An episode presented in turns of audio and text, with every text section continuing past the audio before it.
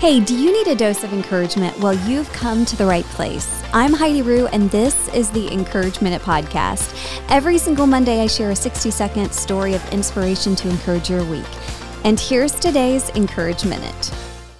John had something very traumatic happen to him. His words, not mine. Unsettling, depressing, devastating. Those were other words that he used. What was that experience? Well, he turned 60. Not only was he 60, but he felt stuck in a job that he actually didn't really like very much, a junior high English teacher.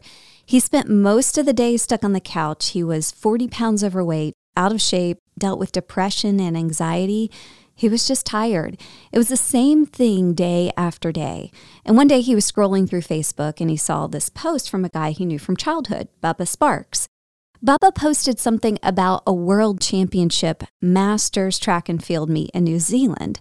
So John started thinking, hmm, he had quit sports when he was just 15, but he always loved them. And he thought, you know what? If I viewed life like a football game, I may be in the final quarter, but I want to finish strong. So he reached out to Bubba and said, okay, would it be crazy for someone that's 60 years old to try and learn to pole vault? Bubba said, nope.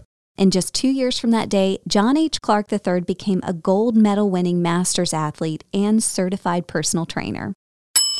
And that was your encouragement for today.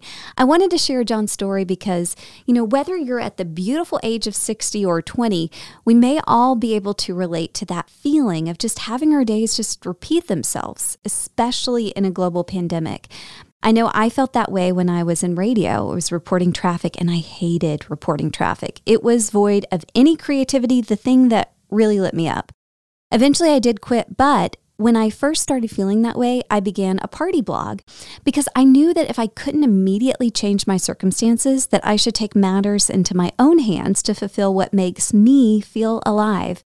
We all need to feel a sense of purpose, belonging, and the ability to pursue what energizes us.